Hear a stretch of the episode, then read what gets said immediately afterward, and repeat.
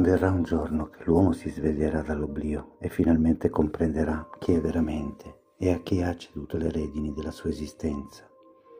È una mente fallace, menzognera, che lo rende e lo tiene schiavo. L'uomo non ha limiti e quando un giorno se ne renderà conto sarà libero anche qui, in questo mondo. Che ci piaccia o no, siamo noi la causa di noi stessi. Nascendo in questo mondo cadiamo nell'illusione dei sensi, crediamo ciò che appare, ignoriamo che siamo ciechi e sordi.